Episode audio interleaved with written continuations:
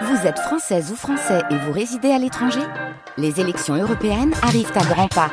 Rendez-vous le dimanche 9 juin pour élire les représentants français au Parlement européen. Ou le samedi 8 juin si vous résidez sur le continent américain ou dans les Caraïbes. Bon vote France Culture, il est 10h, seconde partie de notre matinée, le débat.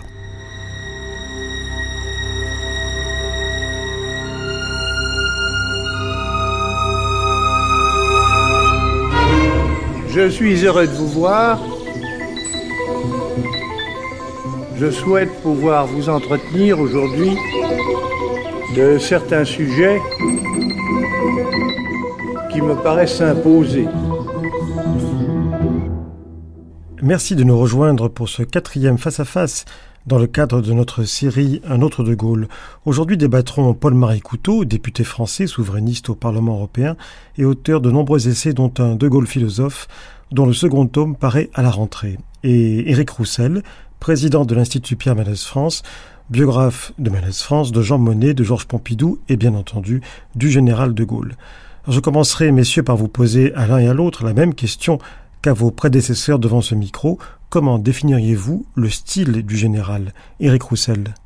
Bah, Ce qui est frappant, je trouve, c'est chez, De Gaulle, il a eu une formule euh, c'est Claude Guy, son aide de camp, qui rapporte ça. Euh, il se promenait avec le général en, forêt, comme ça lui arrivait souvent. Et tout d'un coup, le général lui dit euh, Cher ami, je vais sans doute vous surprendre, mais j'ai toujours pensé que je serais chef de l'État. C'est vraiment. Alors, ça recoupe ce que l'on sait des, écrits du général. Il y a quelque chose, il y a dans ses écrits une, quelque chose de tout à fait extraordinaire. C'est une, une, sorte de petite pièce qu'il avait rédigé quand il était, il avait à peu près même moins de 15 ans, et dans laquelle il imaginait, il s'imaginait dans la peau du général de Gaulle, qui est, devenu, sauvant la France avec l'aide du général de Boisdeffre. c'est vraiment quelque chose de... Donc je crois qu'il y a cette... Euh, il ne faut jamais oublier chez de Gaulle cette notion de prédestination, et ce qui fait qu'au fond, le personnage privé, euh, oui, il existait, mais il a toujours été euh, secondaire par rapport, à, mais il n'y a pas de séparation. Non, il n'y a pas de enfin. Euh, si, il y a une séparation, il y a une séparation, mais au fond, le personnage privé n'a pas une très grande importance finalement. Il est englobé dans le personnage public? Oui, il est englobé par, dans le personnage public. Et ce que disait le général à Claude Guy est d'ailleurs tout à fait exact. On voit ça, pour ainsi dire, euh, physiquement. Je ne sais pas si vous revoyez les photos du général au moment de la traversée du désert il était, on peut dire, pas bien habillé, je sais pas, enfin, il était, on avait l'impression qu'il n'était pas dans son rôle. Il était, enfin, c'était peut-être la mode de l'époque aussi, qui n'était, ne, n'était pas très saillante, mais enfin, incontestablement, il n'était pas dans son rôle. Et dès qu'il redevient euh, chef de l'État, puisqu'il l'a déjà été à la Libération, eh bien, on retrouve le De Gaulle en, majesté, qui et là, on, sent qu'il est complètement dans son rôle. Je, crois, moi, ça, m'a beaucoup frappé en écrivant ce livre. Il y a ce, personnage privé, oui, qui peut, avoir un certain intérêt, notamment pour expliquer un certain nombre de comportements, mais ce, De Gaulle privé est tout de même secondaire, à mon avis. Et pour vous, Paul-Marie Couteau, quel est le, style De Gaulle, tel que tel qu'il vous apparaît je, poursuis ce que, sur ce que dit à l'instant euh, euh, fort bien euh, Éric Roussel. On a même l'impression que le personnage privé est volontairement comme absorbé, enfin siphonné par le euh, par le personnage euh, public. Euh, de Gaulle a mangé Charles complètement. Et puisque vous faites allusion à ces excellents dialogues avec, enfin que rapporte Claude Guy, c'est un des livres en effet, les, plus, éclairants sur l'homme, l'homme et justement le style cette manière d'être, euh, style au sens large. Euh, Claude Guy a publié son ouvrage, je crois, en 96, ça s'appelle euh, En écoutant De Gaulle, et c'est vraiment une très bonne lecture pour qui s'intéresse au général comme personnage. Il y a cette anecdote, il tournait un peu en rond à Colombay, comme vous le disiez à l'instant, Eric Roussel, bien habillé, pas bien habillé. Enfin, on l'imagine toujours en costume cravate. Hein. Il n'a pas, il aucune fantaisie par, rapport, par, rapport à ce à quoi nous, avons droit ces temps-ci. C'est tout de même assez, c'est toujours assez classique. Et euh, il tournait en rond donc dans sa retraite de Colombie entre 46 et 58. Et euh, Claude Guy, son aide de camp pendant les premières années, lui dit, mon général, euh, puisque vous allez de temps en temps à Paris, profitez-en pour vous distraire, il y a toutes sortes de pièces euh, intéressantes, le cinéma d'ailleurs. Et De Gaulle le, le tense et lui dit comment moi aller au cinéma, Guy, vous me voyez faire la queue pour prendre mon ticket? Et alors le, fait est que le, le corps euh, il faut en venir à ce mot, parce que je pense que c'est au centre de ce que vous esquissiez à l'instant, Eric Roussel. Le, corps politique, euh, pour reprendre cette distinction, un peu tarte à la crème, enfin qui est, très éclairante sur le, cas du général de Gaulle, avait complètement tué le corps physique. Euh, du roi, pour reprendre la distinction de Kantorowicz. Et, le fait est que c'est toute une lecture du général. Il faisait, il était le corps politique de la nation, comme un, tel un roi, euh, qui avait tué le, son aspect monarchie, c'est pas le moindre, mais il y en a bien d'autres, qui avait, qui avait donc tué l'individu, euh, même ce sanglant, euh, dans une sorte de cuirasse de fer, et on peut jouer sur le mot corps. du coup, il faisait corps avec la nation. Enfin, le style du général, c'est d'abord un homme qui est une nation, hein. et, et tiré d'ailleurs d'une légitimité très forte qui est celle de juin 40, où il a été lui tout seul, avec euh, Elisabeth de Miribel, euh, Geoffroy de Courcelles et trois tables de bois blanc, euh, la France à lui tout seul. Éric Roussel Oui, d'ailleurs, il y a quelqu'un qui ne s'y est pas trompé, c'est Georges Pompidou.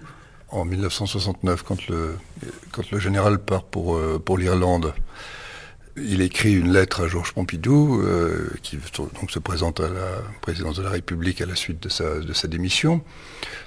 Il lui envoie une lettre très, disons, très balancé, dans laquelle il lui dit d'abord un certain nombre de choses pas très aimables, disant qu'il aurait peut-être mieux valu que vous n'annonciez pas votre candidature quelque, euh, assez longtemps à l'avance, ce qui vous, pourra vous gêner dans votre personnage, ce qui est assez perfide d'ailleurs.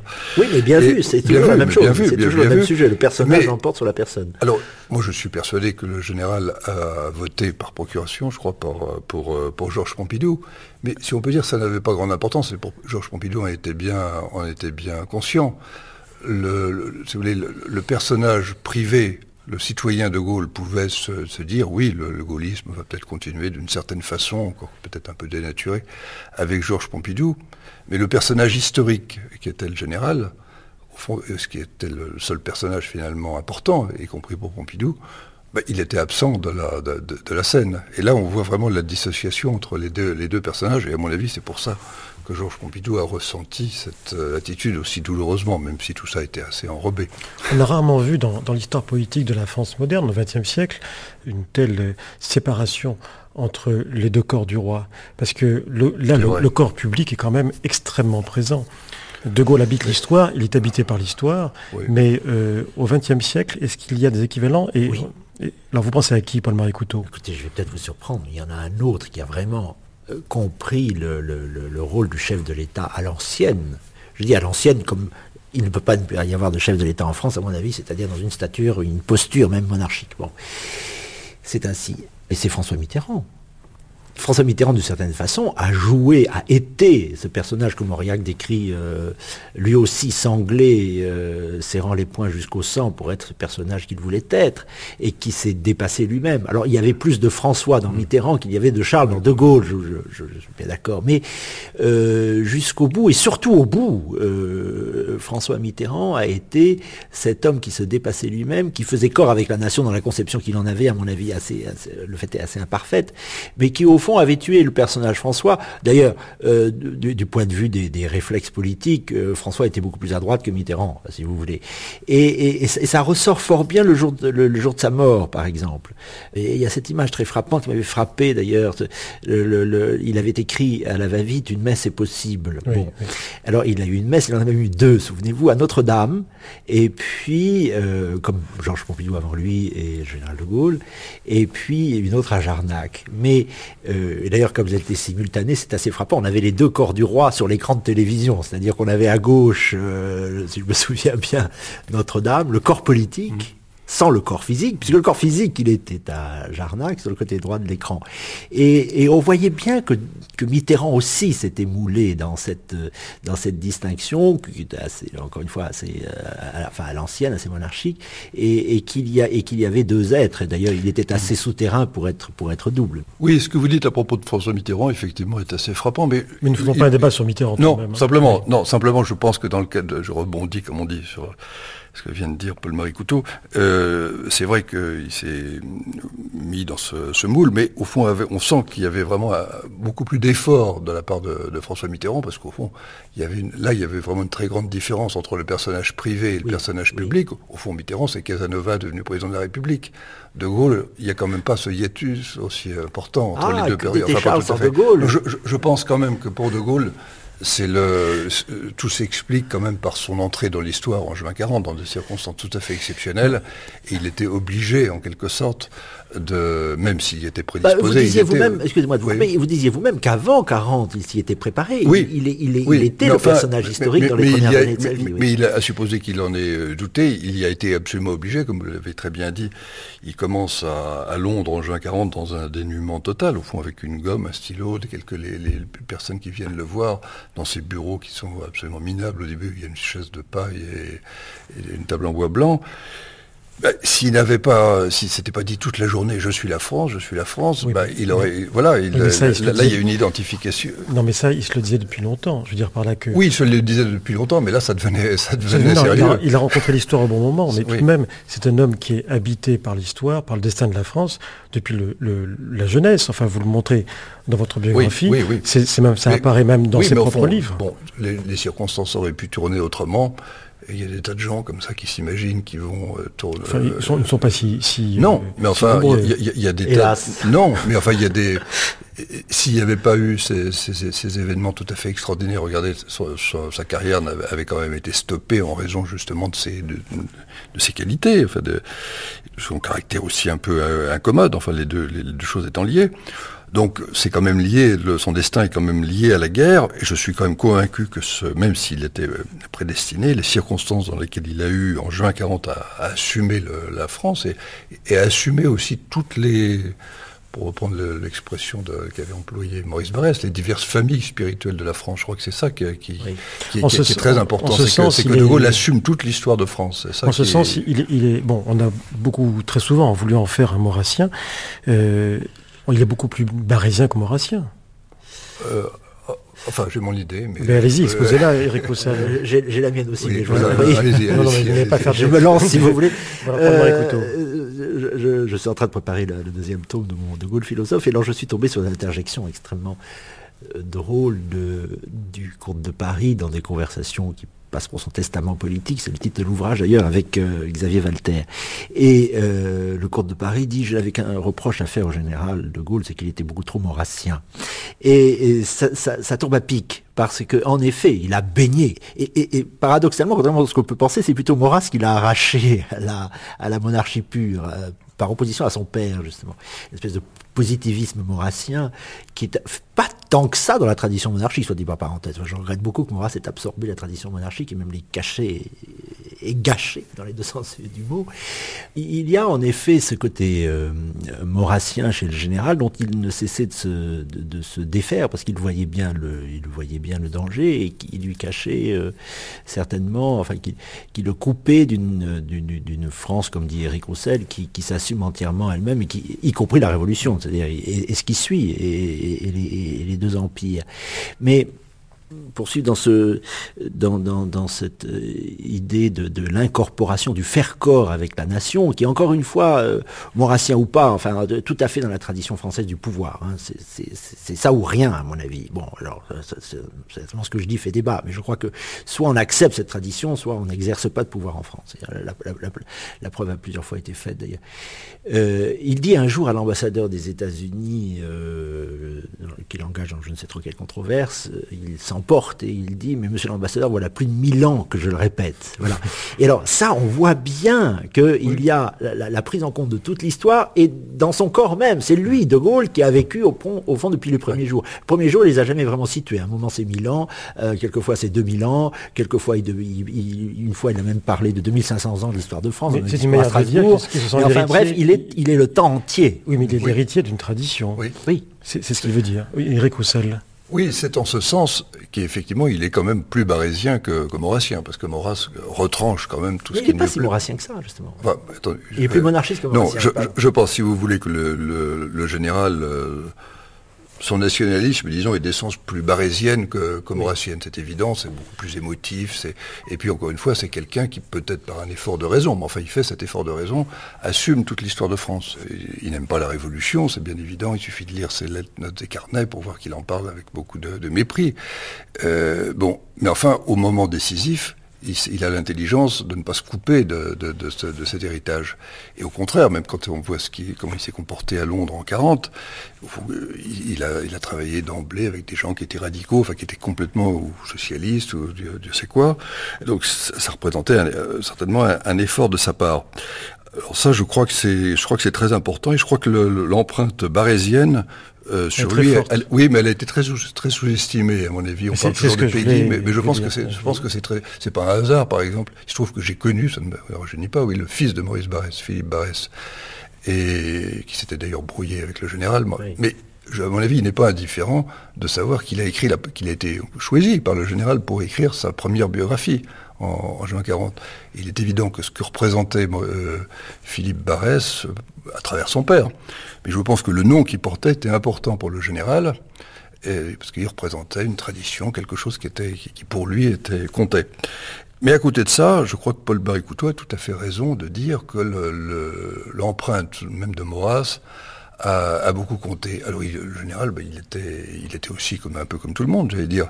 Il, ne, prenait son bien où il le trouvait. Il, est évident qu'il n'était pas d'accord avec Maurras jusqu'au bout. Je ne crois pas que l'anti, il y a quand même un antisémitisme chez Maurras qu'on peut pas nier.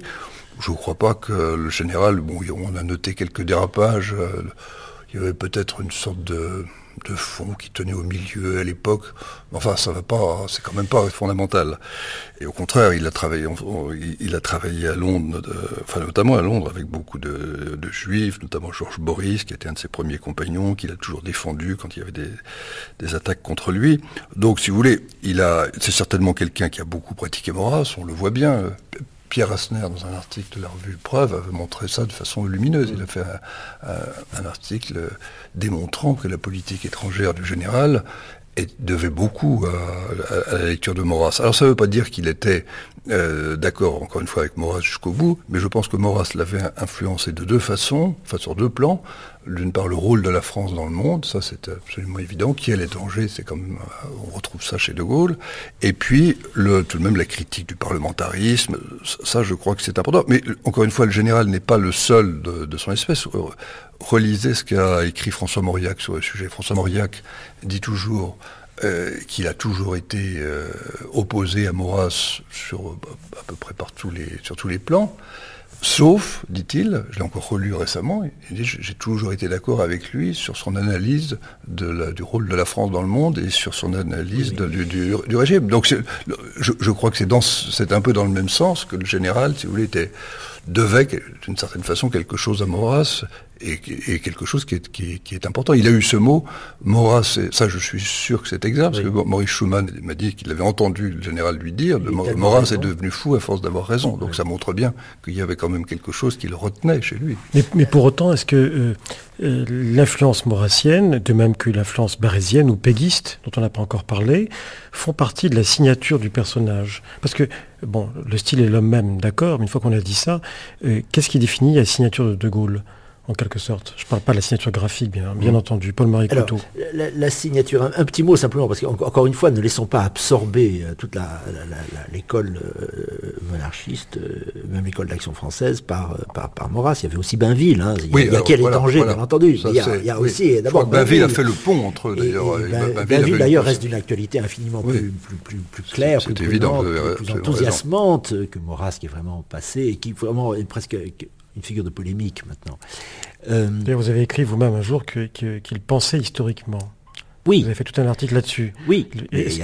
non, mais justement, sur la, notion d'équilibre dans la pensée de Bainville qu'on retrouve dans celle de, du général de Gaulle. Voilà. Enfin, on voit bien d'ailleurs, euh, au fil de notre conversation, on voit bien que le Creuset est quand même assez royaliste, hein, d'une certaine façon. Et, catholique. et catholique. Catholique, oui, catholique. Quand même très important. Euh, royaliste. Je ne suis pas euh, mécontent d'ailleurs qu'il en soit ainsi, parce que je trouve qu'on a beaucoup coudé le général ces dernières années. D'ailleurs, je rends hommage à votre ouvrage, Éric Roussel, parce que vous êtes très dégagé pour ne pas l'être, euh, des, euh, des, des, dogmes du, euh, des gaullistes, c'est-à-dire qui ont essayé depuis quelques années, et quelques biographes comme ça, je ne les cite pas, un peu par, par dévotion ou admiration pour le général de Gaulle, de gommer les aspérités. Et justement, ce qui peut passer pour un peu, enfin, pas toujours très bien vu, c'est-à-dire justement les racines très catholiques. Enfin, il a dit des phrases terribles. Enfin, par exemple, tout ce qui arrive, c'est Dieu qui le décide. Enfin, des, des choses que l'on que, l'on En même temps, il disait Je suis catholique par l'histoire et la géographie. Oui, mais il était vraiment.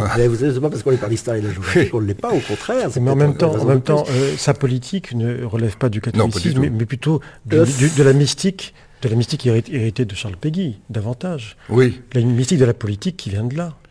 Oui, je crois que Peggy, euh, effectivement, l'a influencé. C'est peut-être moins... Enfin, je crois qu'il l'a dit. Il me semble que Pierre Fitt euh, le souligne, notamment dans son, dans son livre. Je crois qu'il a raison.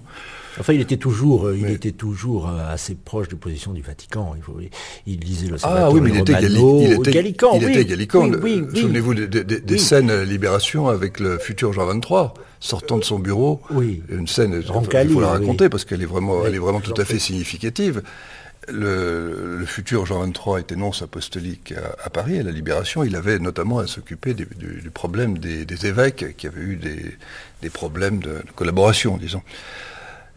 Et on a vu, le, c'est Pierre-Henri Tedjen qui raconte euh, cet épisode dans ses souvenirs. Il dit qu'il a vu le, futur Jean 23 sortir rouge comme un coq du bureau du général et il lui a demandé ce qui se passait et le, le monseigneur Roncalli lui a dit je ne pensais jamais qu'il pourrait parler comme ça et parler du pape de, cette façon. alors Tedjen lui dit mais que vous a-t-il dit? Eh bien il m'a dit ces problèmes relèvent du gouvernement français et nous ne laisserons pas imposer quoi que ce soit par une autorité étrangère. Alors euh, Roncalli disait, mais je, je, ne pensais jamais que le général de Gaulle pourrait parler du pape en, ces ah termes. et, ça, les rois très chrétiens auraient tous, les rois très chrétiens auraient tous euh, tenu les mêmes, euh, les mêmes propos, que ce soit Louis XIV ou Philippe IV le Bel.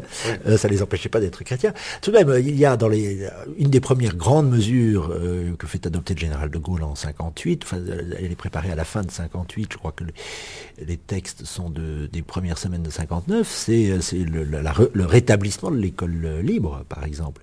Euh, on le voit intervenir très souvent, y compris dans des débats. Alors ça, on, l'a su un peu plus tard, dans des débats euh, intérieurs à l'Église. Il écrit à Paul VI, avec qui s'entendait fort bien d'ailleurs, pour lui demander de limiter, je ne sais pas s'il n'utilise pas à un moment ou à un autre les dégâts, ou enfin de limiter les effets de, de, Vatican II. Enfin, il, il, il, se mêlait. Il n'était pas très Vatican II. Il n'était pas du tout Vatican II.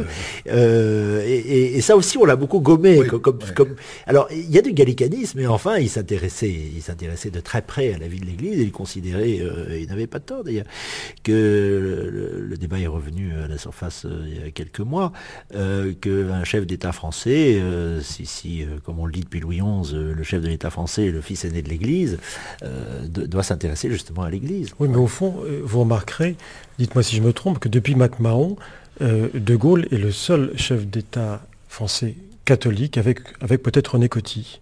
Je crois pas, même. Non, En tout cas, il y a une chose que, que c'est... Qui d'autre, pensez-vous?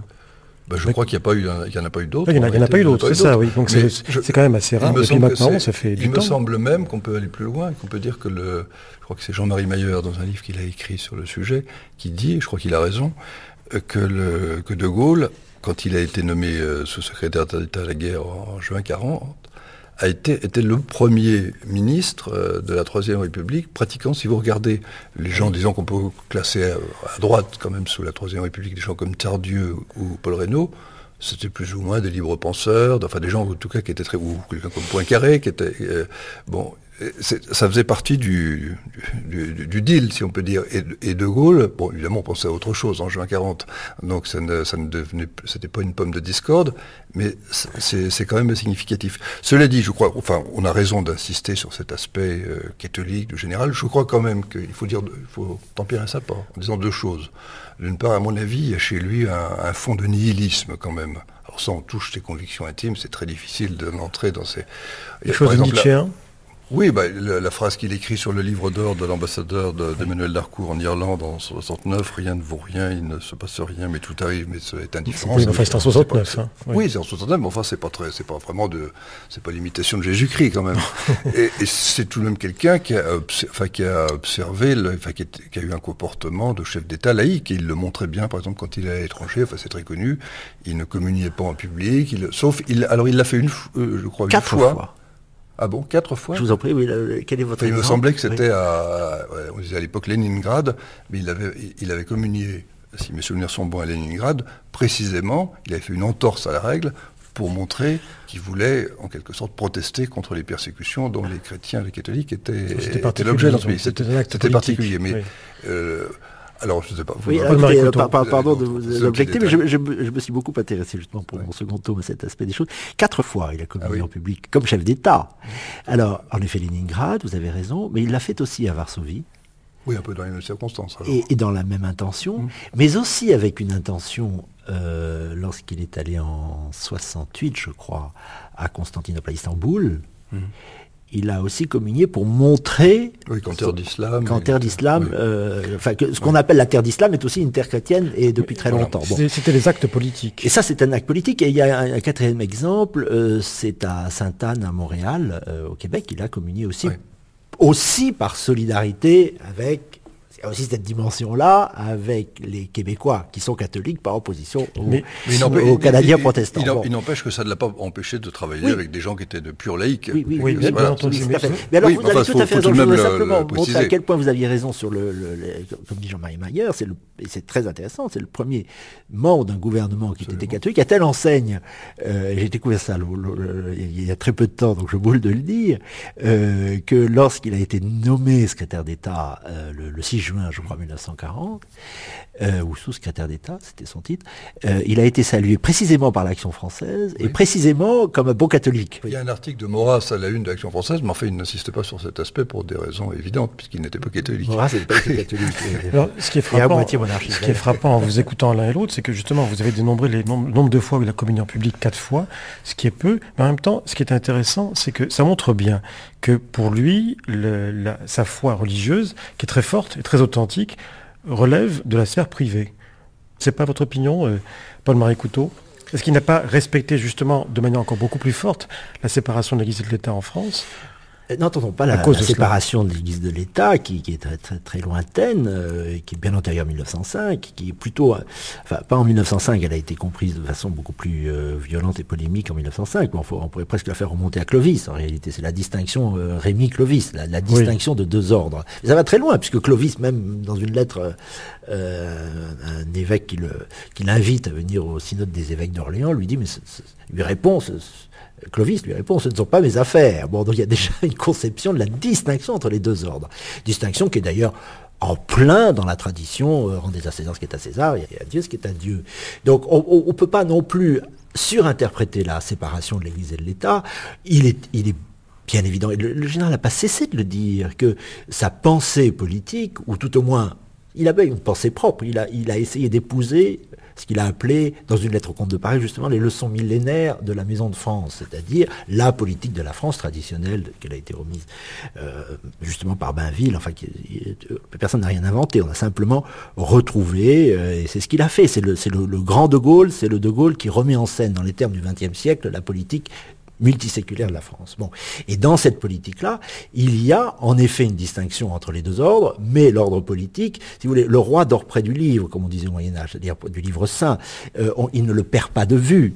Et sa politique est tout de même inspirée. Elle est nourrie par lui Oui, Elle, elle, elle, est nourrie par, par la, foi. la vision de la France et par, dans, Oui, oui, oui. Ah ben, la, la, mission exemplaire de la France, euh, la France évangile des droits, etc. etc. Tout ça, c'est très inspiré d'une sorte de, oui, d'un messianisme, qui, a, qui emprunte plus que les mots. Les mots, mais enfin, plus que les mots à, la, à la cosmogonie Moi, je pas tout à fait... Enfin, chacun a sa sensibilité. Moi, je vois pas exactement le général comme vous.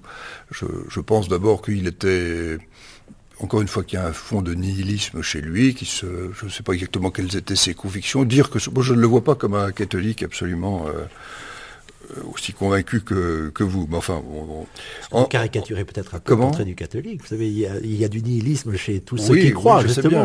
Qu'est-ce que c'est que la foi? C'est un nihilisme surmonté. Qu'est-ce qui vous fait douter, euh, Eric Roussel? Un certain nombre de, de, de, comportements. De... Et puis alors, il y a une chose quand même sur laquelle il faut insister. C'est d'une part, bon, que dans son comportement, il, est, il a observé tout de même les le, enfin, les règles, disons, républicaines. On voit pas, il s'en est pas écarté quand il est devenu président de la République. Il n'y a, pas une. Bah, si, tout de même, c'est quelqu'un qui aurait été. Non, il y, a, il y, a, surtout quelque chose. Alors là, il l'a écrit. Il a dit la perfection évangélique ne mène pas à l'empire. Alors ça, c'est.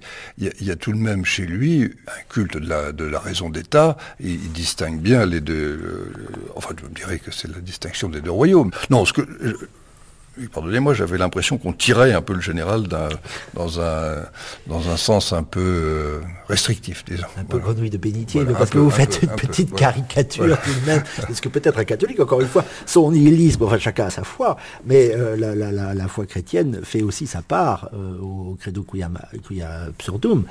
c'est la foi, c'est aussi, enfin relisez les pères, c'est un contraste spem enfin je veux dire, c'est dans l'espérance contre l'espoir, c'est aussi un, nihilisme surmonté. Et il y a aussi dans la, dans la, dans la foi chrétienne, malgré tout, cette euh, distinction des deux ordres qui n'a fait que perpétuer euh, et, qui, a caricaturé légèrement la République, surtout vers 1905, mais qui est dans le fil dans le fil de l'histoire de France. Et en effet, c'est loin de l'Empire, mais justement, euh, de Gaulle n'a jamais personnifié une vision impériale et, pas si dominatrice qu'on le croit à ces caricatures de la politique. Si vous voulez, il n'est pas et, en cela, en cela, il est aussi le prince modéré, le roi modéré, qui sait que quoi qu'il fasse, euh, il ne maîtrisera que peu de choses. Et d'ailleurs, c'est tout à fait dans la figure christique. Au fond, euh, c'est un perdant, le Christ, d'une certaine façon. Mmh. L'image du Christ roi n'est pas n'est pas l'image du Christ empereur. C'est pas un dominateur. Eric Roussel. Oui, je le vois moins inspiré que, vous euh, directement, par, mais peut-être peut-être j'insiste un peu trop, mais c'est dans le souci de mm. compenser un, autre, une autre euh, déviation depuis une trentaine d'années. Vous avez le sentiment l'un et l'autre qu'il y a un paradoxe dans le fait que, avec le général de Gaulle, le corps du roi s'est effacé tout de même devant celui de la nation, et dans le même temps, il refuse que ce corps soit enterré au Panthéon, euh, aux invalides, ça sera euh, le corps de Colombé et deux églises. Est-ce qu'il y a un paradoxe? Non, c'est les deux corps. c'est le, pauvre homme, comme il dit très souvent, et moi pauvre homme. C'est très touchant euh, quand il parle à sa femme, par exemple, et moi pauvre homme. Enfin, il y a le pauvre homme qui est complètement terrassé par le, par le corps du roi. Oui, mais enfin, à Colombie, le pauvre homme, il n'appartient pas à la nation. Eh ben non, mais ça, c'est pas le corps politique. C'est justement pas le corps politique.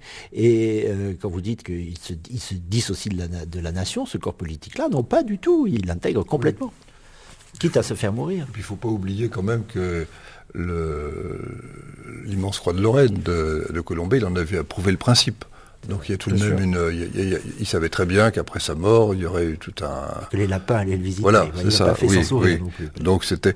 Et, puis pour bien comprendre ce, texte de façon testament, il faut euh, aussi avoir en, tête le, moment où, auquel il a été rédigé. C'était sous la quatrième République. Alors je sais bien qu'il il en a maintenu les dispositions et, mais enfin, c'était lié évidemment au souci de se, différencier, s'il lui arrivait malheur, de ce, régime qui ne tenait pas pour légitime. Parce que ça aussi, il y a quand même une chose qu'il faut, faut dire, c'est qu'au fond de lui-même, le général, il, y a, un discours qui doit être de 63-64, il parle de la légitimité euh, que j'incarne, la légitimité républicaine, nationale et républicaine que j'incarne depuis 25 ans.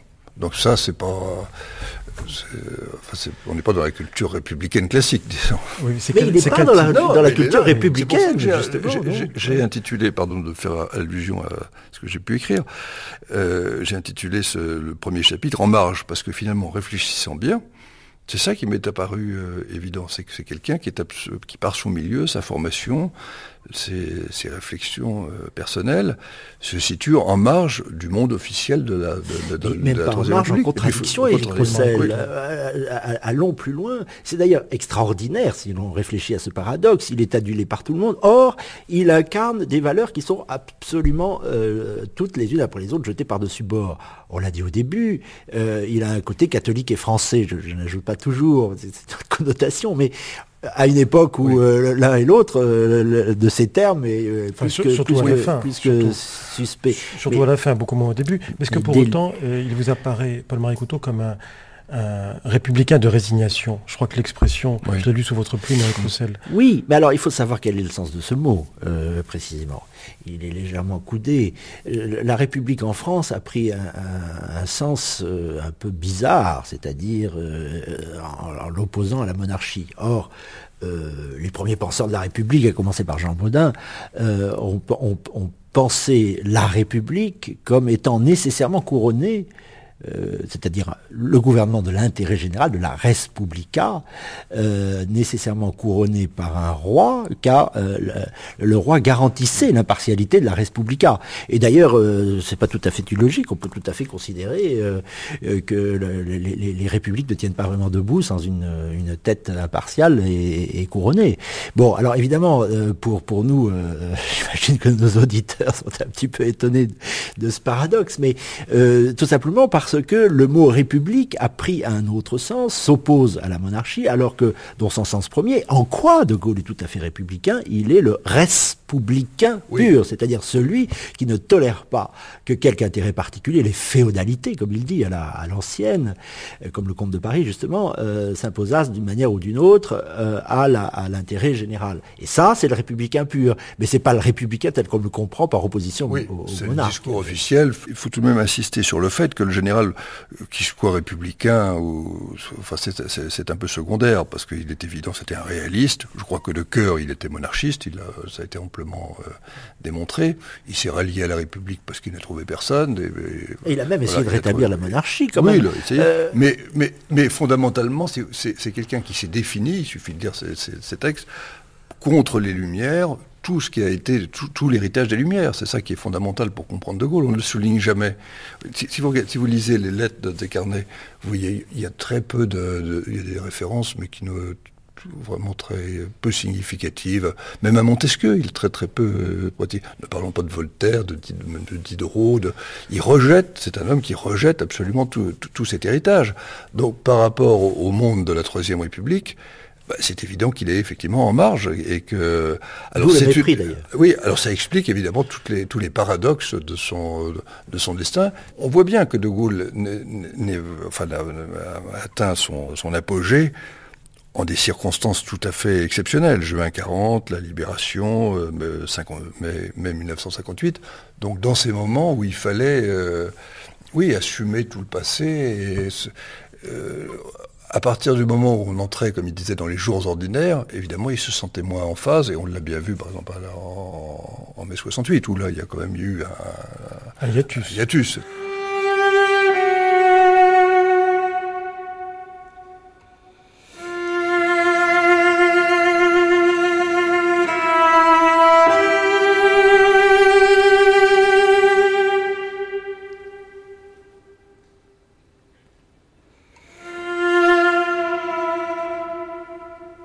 Est-ce que vous avez le sentiment, euh, l'un et l'autre, puisqu'on parlait de ces références, on parle souvent de ces références littéraires, moins des références théâtrales, par exemple, ou dramatiques, diriez-vous que l'homme privé est plus proche de Racine et l'homme public plus proche du héros cornélien, par exemple? Ah, il y a de ça, oui. De ça? Mais en sachant que c'est l'homme public qui l'emporte. Oui, à- la fin. Ben, de toute façon, même au début. il- il- il choisit, si sa pente inti- intime est très certainement euh, plus fataliste, enfin racinienne, Racinienne, vous, avez, oui. vous avez tout à fait raison. Oui, D'ailleurs, il admirait Racine très profondément. Oui, Je- pense qu'il admirait plus Racine, il préférait lire Racine. sûrement. Mais il voulait que, que Corneille ait raison, c'est-à-dire Oui, que il aimait aussi euh, la, la- volonté l'emporte. Oui. Alors je reprends ce que vous disiez sur le XVIIIe siècle. Alors voilà, c'est tout à fait ça. C'était un homme qui On n'en parle jamais, dépasse. mais- vous avez mais- tout mais- à fait raison. je c'est suis fondamental. très heureux que vous disiez ça en introduction de ces conversations parce que là, là nous sortons un peu du, du- heureusement, il est temps. euh, 30 28 ans après sa mort, euh, nous sortons un peu du, personnage fabriqué après sa mort. Euh, en effet, il est passé au-dessus du XVIIIe siècle. Donc des. Peut-être pour... Et des lumières. lumières. Et d'ailleurs, j'ouvre une parenthèse, c'est assez intéressant dans les conversations qu'il a avec le comte de Paris, euh, le comte de Paris le lui reproche presque. Enfin, le affront renversé. Le comte de Paris euh, assisterait davantage. il, a un côté plus 18e, le comte de, Paris, Henri. Euh, oui, de cette façon, il lui reproche au général justement de privilégier le XVIIe siècle, le XVIe, etc. Et en effet, De Gaulle est celui qui incorpore toute l'histoire et qui ne s'arrête pas comme tant d'autres au, Oui, mais justement, mais Eric Roussel, puisque ça vous l'avez constaté, qu'est-ce que vous déduisez du fait qu'il se fasse le, le grand saut au-dessus de, au-dessus des Lumières? Bah, je crois que ça explique beaucoup de choses, que ça explique notamment le, une grande partie de sa vision, euh, sa vision politique, sa vision de la France, sa vision. Euh, mais qu'est-ce qu'il n'aime pas dans ces lumières, dans le 18e Une sorte de relativisme. C'est ça, pour dire les choses, euh, pour, résumer. Comme le dit le pape. oui, comme le dit le pape. oui, ça nous ramène à deux. Oui, le, relativisme. De Gaulle était tout, vous avez tout à sauf relativiste. C'était, je crois que c'est ce qui. Bah, vous savez, les, choses sont ce qu'elles sont pour le général, une fois pour toutes. Il y a un côté platonicien, ce qui, ou parménidien, ce qui est, ce qui n'est pas départ. C'est le manque d'absolu. Le, début de ces mémoires de, guerre, de ces mémoires de guerre, je me suis toujours fait une certaine idée de la France. Je ne la vois qu'au premier rang. Et c'est aussi la fin. bon, Oui, mais enfin, il faut, en arriver à parler aussi des rapports avec l'étranger. C'est certain qu'il a toujours, là aussi, il a fait preuve de pragmatisme. C'est sûr qu'il n'était pas d'un nationalisme belliqueux. Mais enfin, il ne concevait, si on regarde par exemple comment il a envisagé la construction européenne, pour se placer sur un plan concret, il, a, il conduit ça de façon très intelligente. Il, a vu les avantages qu'il y avait à tirer du marché commun en 1958, alors qu'on pensait que la quatrième République serait obligée de dénoncer le traité. Il a vu, donc il a appliqué le traité, mais avec le, il, ne concevait la, construction européenne que dans la perspective où la France euh, l'amènerait. Enfin, il a eu cette phrase euh, L'Europe, c'est un rôti. Euh, il y a la France et l'Allemagne. Enfin, ce sont les deux bons morceaux. Puis il y a quelques légumes autour. C'est le Luxembourg. Donc il y avait, il y avait quand même des nations qui étaient. Si vous voulez, il y a aussi une un double langage chez De Gaulle. Il est l'homme qui, euh, qu'on retrouve dans cette phrase qu'il y a au pied du mémorial de Colombey. Il existe un pacte vingt fois séculaire entre la grandeur de la France et la liberté du monde. Est-ce que c'est vraiment historiquement exact Il suffit d'aller à l'étranger pour constater que c'est c'est pas d'une vérité absolue. En fait, mais, son côté mais, mais, la France était, était pour lui avait vocation, oui, à être au-dessus de d'autres. Il faisait peut-être l'éloge de la nation en général, mais c'était surtout par rapport à la, par, rapport à la France. Il admirait les nations en ce qu'elles étaient justement fidèles, à, elles-mêmes. C'était les grandes je nations. Je crois qu'il il, admirait l'Espagne. Il n'aimait pas les petites nations, ça je peux vous le dire. Euh, euh, toute nation est petite par rapport à l'Empire, vous savez. Euh, il admirait l'Espagne, il admirait l'Espagne éternelle, la Russie éternelle. et alors, justement, même le les États-Unis, au moment de la crise de Cuba, par exemple, aussi, oui. on, pense toujours qu'au moment de la crise de Cuba, il a raisonné en termes un peu idéologiques, il s'est rangé du côté des, des États-Unis. Mais il s'est rangé du côté des États-Unis parce que il a pensé que les États-Unis, grande puissance, étaient menacés dans leurs intérêts fondamentaux. Il l'a dit à Hutchison, qui était venu le voir c'est la raison pour laquelle il a, il a apporté son appui. C'était pas tellement le, rapport de force, c'était que. Et puis il se disait, après tout, nous, un jour, nous pourrons être dans la, dans la même situation. C'est ça qui est fondamental chez lui. Mais cette préoccupation européenne que vous jugez très forte, Eric Roussel, c'est vrai jusqu'en 63. Il y a quand même une rupture en 63 où là, c'est une dimension, c'est plutôt la dimension planétaire de la France, c'est-à-dire le rôle de la France dans le monde. Alors qu'avant, c'est beaucoup plus après, oui, la construction ça commence en 63. Enfin, il y, a une sorte d'échelonnement. À mon avis, c'est le, basculement, c'est 65. C'est après son, son, sa réélection. Là, au fond, il considère qu'il allait un peu les mains libres. Et aussi, on voit, on voit il y a 63, il y a la déception du, protocole. Oui, euh, oui mais enfin, la déception du, traité franco-allemand, l'éviction d'Adenauer. Ça, n'entre pas dans les faits. Et à partir de ce moment-là, il considère que l'Europe, au fond, bah, oui, il y a le rejet du plan Fouché et tout ça, oui, mais enfin, côté, euh, allons, allons, vers le grand monde. Oui, mais enfin, ça, ça, ne se, ça ne se traduit pas immédiatement. Or, moi, ça me frappe beaucoup. Après 1965, il y a quand même une, une évolution aussi dans sa conception des rapports Est-Ouest. Il y a quelque chose qui est très frappant. Il parle de quelques mois après sa réélection en 65. Euh, il parle à Hervé Alphonse, ça se trouve dans les archives du Quai d'Orsay, et il lui dit cette phrase qui est quand même extraordinaire. Il lui dit, vous savez, si, Hambourg, si la ville de Hambourg était menacée, je ne considérerais pas qu'il s'agit d'un acte qui nous entraînerait obligatoirement à montrer notre solidarité par rapport à l'Allemagne.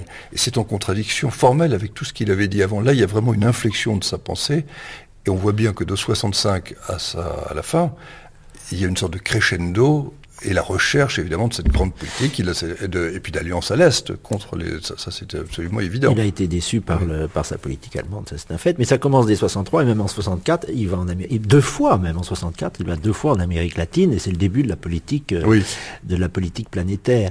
Euh, J'en reviens sur, sur un autre point. C'est pas, c'est assez adjacent. Euh, justement, passer au-dessus du 18e ou, ou, parler des nations en ce qu'elles sont permanentes.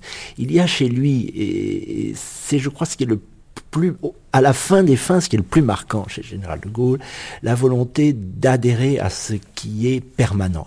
Euh, il le dit assez gentiment, assez joliment, poétiquement dans les conversations, euh, les fameuses conversations, enfin très belles, des, chaînes qu'on abat, la conversation un, peu réinventée par Malraux, qui a donné la matière à ce livre de 71, des chaînes qu'on abat, la dernière conversation de Gaulle-Malraux.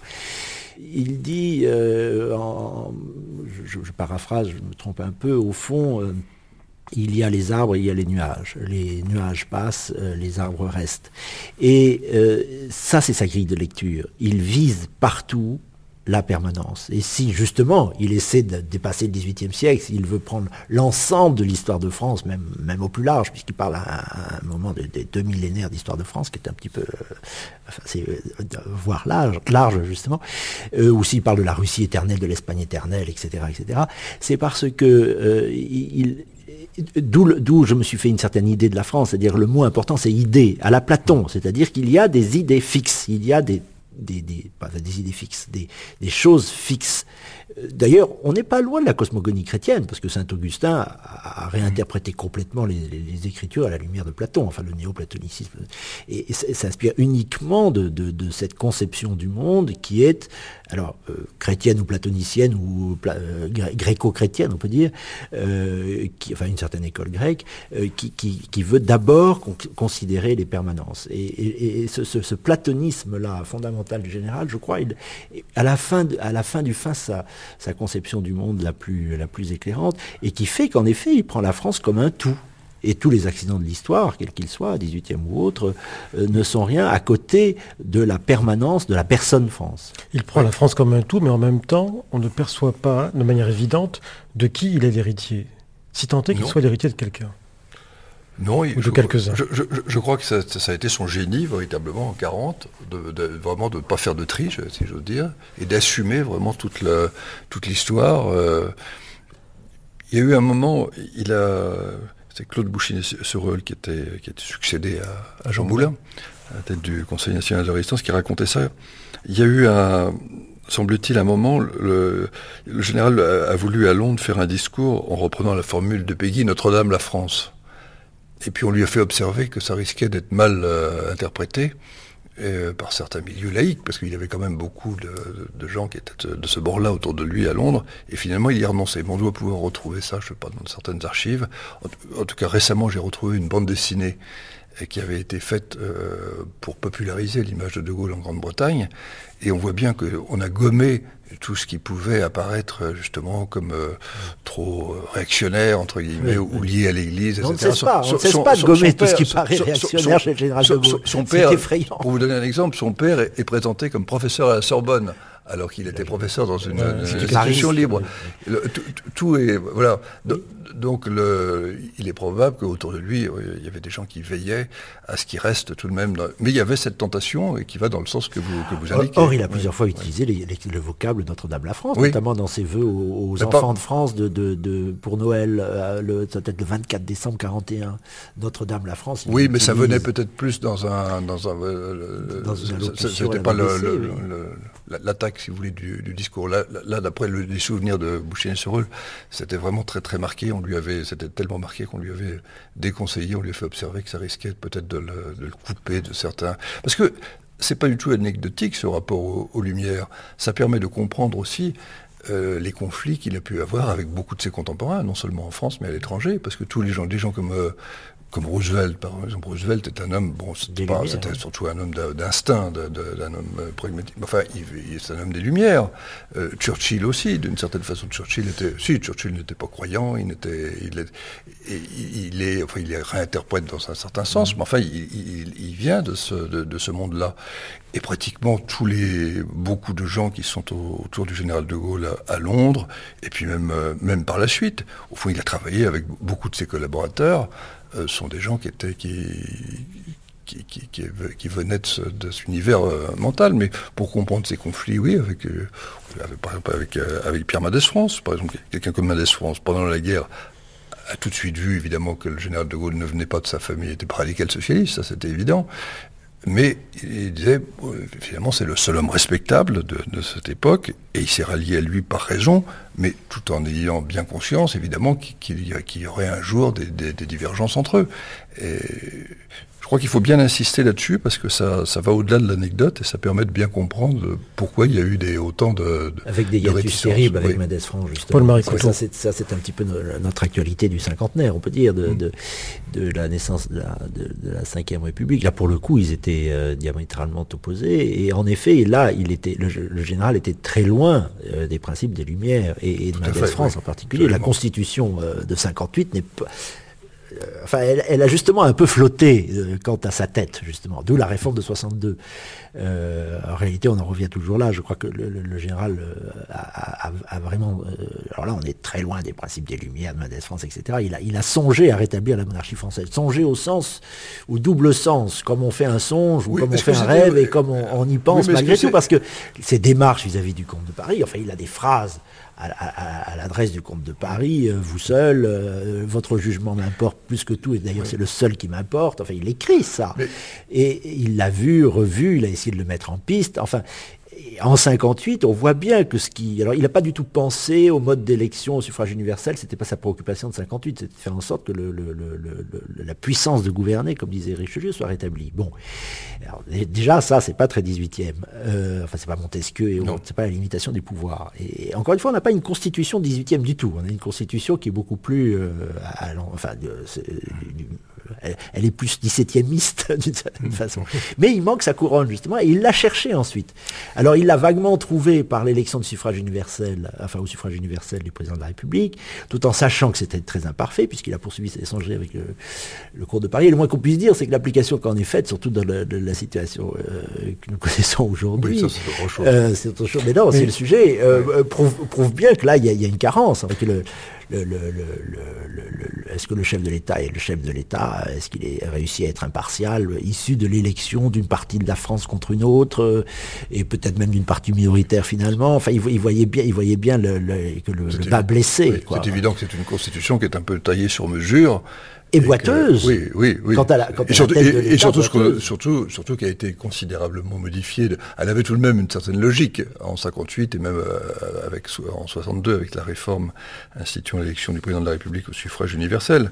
Mais elle était faite évidemment pour un certain type d'hommes qui ne sont plus du tout ceux... elle n'était pas faite pour un homme qui, dirige l'État au nom de la moitié ou euh, peut-être même le tiers ou le quart des Français contre tout le reste. Et, là, il y a une carence euh, terrible. Et justement, dans la, dans, la fonction de président de la République, si les mots ont un sens, on peut difficilement considérer qu'on peut être président de la République quand on gouverne au nom d'une partie contre l'autre. Mais la, constitution dont on parle aujourd'hui, enfin, telle qu'elle est pratiquée, on n'a plus grand-chose à voir avec la constitution de, Paul-Marie Couteau, je suis assez surpris euh, tout à l'heure de vous entendre très souvent vous référer et accorder autant d'importance aux relations du général de Gaulle avec le comte de Paris, euh, que ce soit les correspondances, les entretiens, parce que quand on lit la plupart des biographies les plus récentes ah, ça, oui. à ce sujet, que ce soit Eric Roussel ici présent, ou Jean Lacouture ou d'autres, on a vraiment le sentiment que le, comte de Paris est en quelque sorte instrumentalisé par le général de Gaulle et que finalement il n'accordait pas une grande importance à tout cela. Mais vous, au contraire, vous, avez Alors ça, ça fait partie, ça fait partie de la vulgate euh, euh, gaulliste. un jour, je m'en suis ouvert à très proche. Il est mort hélas, Bernard Tricot, qui me dit oui, le général de Gaulle était un peu snob à ses heures. Mais ça, ça, ça c'est vraiment la, c'est vraiment, c'était pas votre point de vue. Mais non, mais c'est totalement faux. Enfin, il y a des lettres. Vous pensez vraiment les dernières lettres qu'il a écrites. Il pensait à, le remettre en scène. Il n'avait pas du tout envie en, 1969 quand il dit au comte de Paris votre jugement m'importe beaucoup. C'est d'ailleurs le seul qui m'importe vraiment. Ça veut dire ce que ce que ça veut dire. Et le comte de Paris il l'autorise et il le dit expressément à sa femme. Veut dire se, recueillir sur sa dépouille, ce qu'il n'a pas autorisé pour doit faire. Bon, et donc euh, il me semble tout de même que euh, on n'a on pas cessé. Alors vous parlez de Jean de la Gouture, je ne comptais pas le citer, mais alors là c'est carrément caricatural. Il n'en dit pas un mot. Bon, ça, c'est une volonté, c'est ce dont on parlait tout à l'heure, c'est une volonté de gommer, si vous voulez, de lisser le général. Mais il a été, euh, pendant plusieurs années, assez entêté. Et d'ailleurs, la conversation que j'ai menée avec Bernard Tricot et aussi Burin Desrosiers, qui était son précédent secrétaire général, le confirme, il s'entêtait, c'est-à-dire qu'il voulait vraiment voir le comte de Paris, voir comment on pouvait faire pour l'élection de 65, essayer de lui donner la Croix-Rouge. Alors c'était un parcours semé d'embûches parce que le, président de la Croix-Rouge n'a pas voulu démissionner. Il voulait lancer le comte de Paris. Il ne pouvait pas appuyer sur un bouton. D'ailleurs, l'élection de 65 a bien montré que c'était pas dans un fauteuil. Il voulait faire en sorte que le comte de Paris paraisse à la télévision, occupe des fonctions importantes, occupe des fonctions diplomatiques. D'ailleurs, il lui a fait jouer un rôle diplomatique parce qu'il a essayé de le mettre en scène. Il n'a pas du tout euh, manipulé le comte de Paris. C'est presque le comte de Paris qui se dérobe. C'est le comte de Paris qui se dérobe. Roussel. Je, pense, si vous voulez, que c'était pas le, que le, symbole que représentait le comte de Paris était quelque chose d'extrêmement important pour le général. Un peu comme, euh, par exemple, Philippe Barès. Philippe Barrès, enfin, proportion gardée. Euh, quand Philippe Barrès, par exemple, a, non, c'est peut-être pas la même chose, mais enfin, si vous voulez, le général, il y, avait des gens qui représentait quelque chose auquel le général était euh, extrêmement sensible. Peu importe que c'était des, des, gens extrêmement intelligents, mais je crois qu'encore une fois que ce qui était important à travers la personne du comte de Paris, c'était ce qu'il représentait, la tradition qu'il représentait. C'est très net dans la, dans la lettre qu'il envoie au comte de Paris, après sa démission, après sa démission, en 69. Il lui dit euh, Pour moi, le terme est venu, mais vous qui incarnez la tradition. Mais, fond, dire, ça, ça, mais, mais, mais, ça ne veut pas dire grand-chose. C'est une amabilité qui. Euh, enfin, vous, vous voyez ça. ça la vous, voyez ça autrement. Non, c'est pas la thèse tricot, parce que je, je, je pense que ça a été important chez. Non, c'est pas le snobisme, ça va beaucoup plus loin. Je pense que c'était, encore une fois, c'était cette tradition monarchique qui était quelque chose d'important pour le général, qui avait motivé en partie son attitude pendant la guerre, etc., et à travers tout ce qu'il a fait comme vous. Mais je crois que c'était en quelque sorte déconnecté de la personne, et je crois quand même que le général de Gaulle, je ne veux pas dire le mal du comte de Paris, qui était sans doute un homme estimable, mais je ne crois pas que c'était un grand politique, et je crois que le général était quand même, euh, avait bien vu qu'il ne s'agissait pas d'un personnage susceptible de mener la France. Ça paraît invraisemblable. Moi, ça me paraît totalement invraisemblable. Il essaie, quoi, trois ans durant, quatre ans durant, euh, de le mettre en piste, jusqu'en 64. Et c'est le comte de Paris qui se dérobe. Et il se dérobe pourquoi? La raison est très intéressante. Parce que, au fond, pour lui, il ne pouvait pas revenir sans le passage par l'élection au suffrage universel, et il pensait que elle ne pouvait se faire dans des conditions telles que c'était le raz-de-marée en sa faveur, parce qu'un roi, toujours pareil, ne peut pas gouverner avec l'appui d'une partie de la nation contre l'autre. Mais, mais, ce, que vous, ce que vous soulignez, montre que je n'ai pas complètement tort. C'est-à-dire que le, c'est-à-dire que le comte de Paris, effectivement, oui, mais n'était pas l'homme que, que mais De Gaulle voulait. Mais, oui. il voulait pour faire quoi mais Pour bah, présent Encore une il fois, voulait, écoutez, écoutez, alors il y a encore un autre témoignage, et on va peut-être pas insister là-dessus, mais c'est intéressant. Euh, autre chose que les gaullistes n'ont pas cessé de gommer euh, ces diables d'hommes euh, après la mort du général en 70, c'est le dernier voyage, le voyage chez Franco, qui a été pourtant plus long que le, vous, vous incitez Eric Roussel, encore une fois. Oui, alors ça a, provoqué, ça a provoqué, un petit scandale, on m'a dit que j'assistais trop, mais vous avez bien et, fait, et qu'il ne fallait pas... Ils veulent passer sous silence le voyage à Franco. et De Gaulle dit à Franco, d'ailleurs il l'a admis à, Michel Droit un peu après, non mais il va plus loin, il dit à Franco, au fond vous avez été, en somme, en somme, vous avez été positif pour l'Espagne. Alors hurlement de Malraux, Mauriac, euh, écrit, son cœur a été transpercé avec sa, sa, sa sobriété naturelle. Bon, Mauriac aussi a été fou. Il était transpercé, oui d'ailleurs il est, il est mort quelques semaines plus tard. Euh, le, 1er septembre, et le voyage de Gaulle était en juin 70. Enfin, c'est son dernier voyage. Et pour expliquer ce voyage, il dit, et Franco, lui, a réussi à rétablir la monarchie en Espagne. Oui, il en a admiré. et je persiste à penser qu'il en a eu cette, intention. à titre de songe peut-être. Oui, il y a voilà. l'ambiguïté du Oui, mot je pense songer. Mais c'est beaucoup plus sérieux que vous avez l'air de le dire et que en tous les Non, cas, je pense que s'il, je pense que s'il avait turiféraires trou- patentés, non, je euh, que si- non, je suis d'accord avec vous sur un point. Je pense que s'il avait trouvé la personne adéquate, effectivement, c'est le système qui est. Mais euh, le, problème, c'est que le, comte de Paris n'était justement pas cette personne pour les raisons que vous avez indiquées, parce que justement, il était un peu, disons, radical sur les bords. Nous avions commencé ce débat sur le De Gaulle monarchiste et qu'on l'achève également sur le De Gaulle monarchiste. La boucle est bouclée. Merci Eric Roussel et Paul-Marie Couteau d'avoir participé à ce débat. Restez sur France Culture, on se retrouve dans un instant pour le documentaire.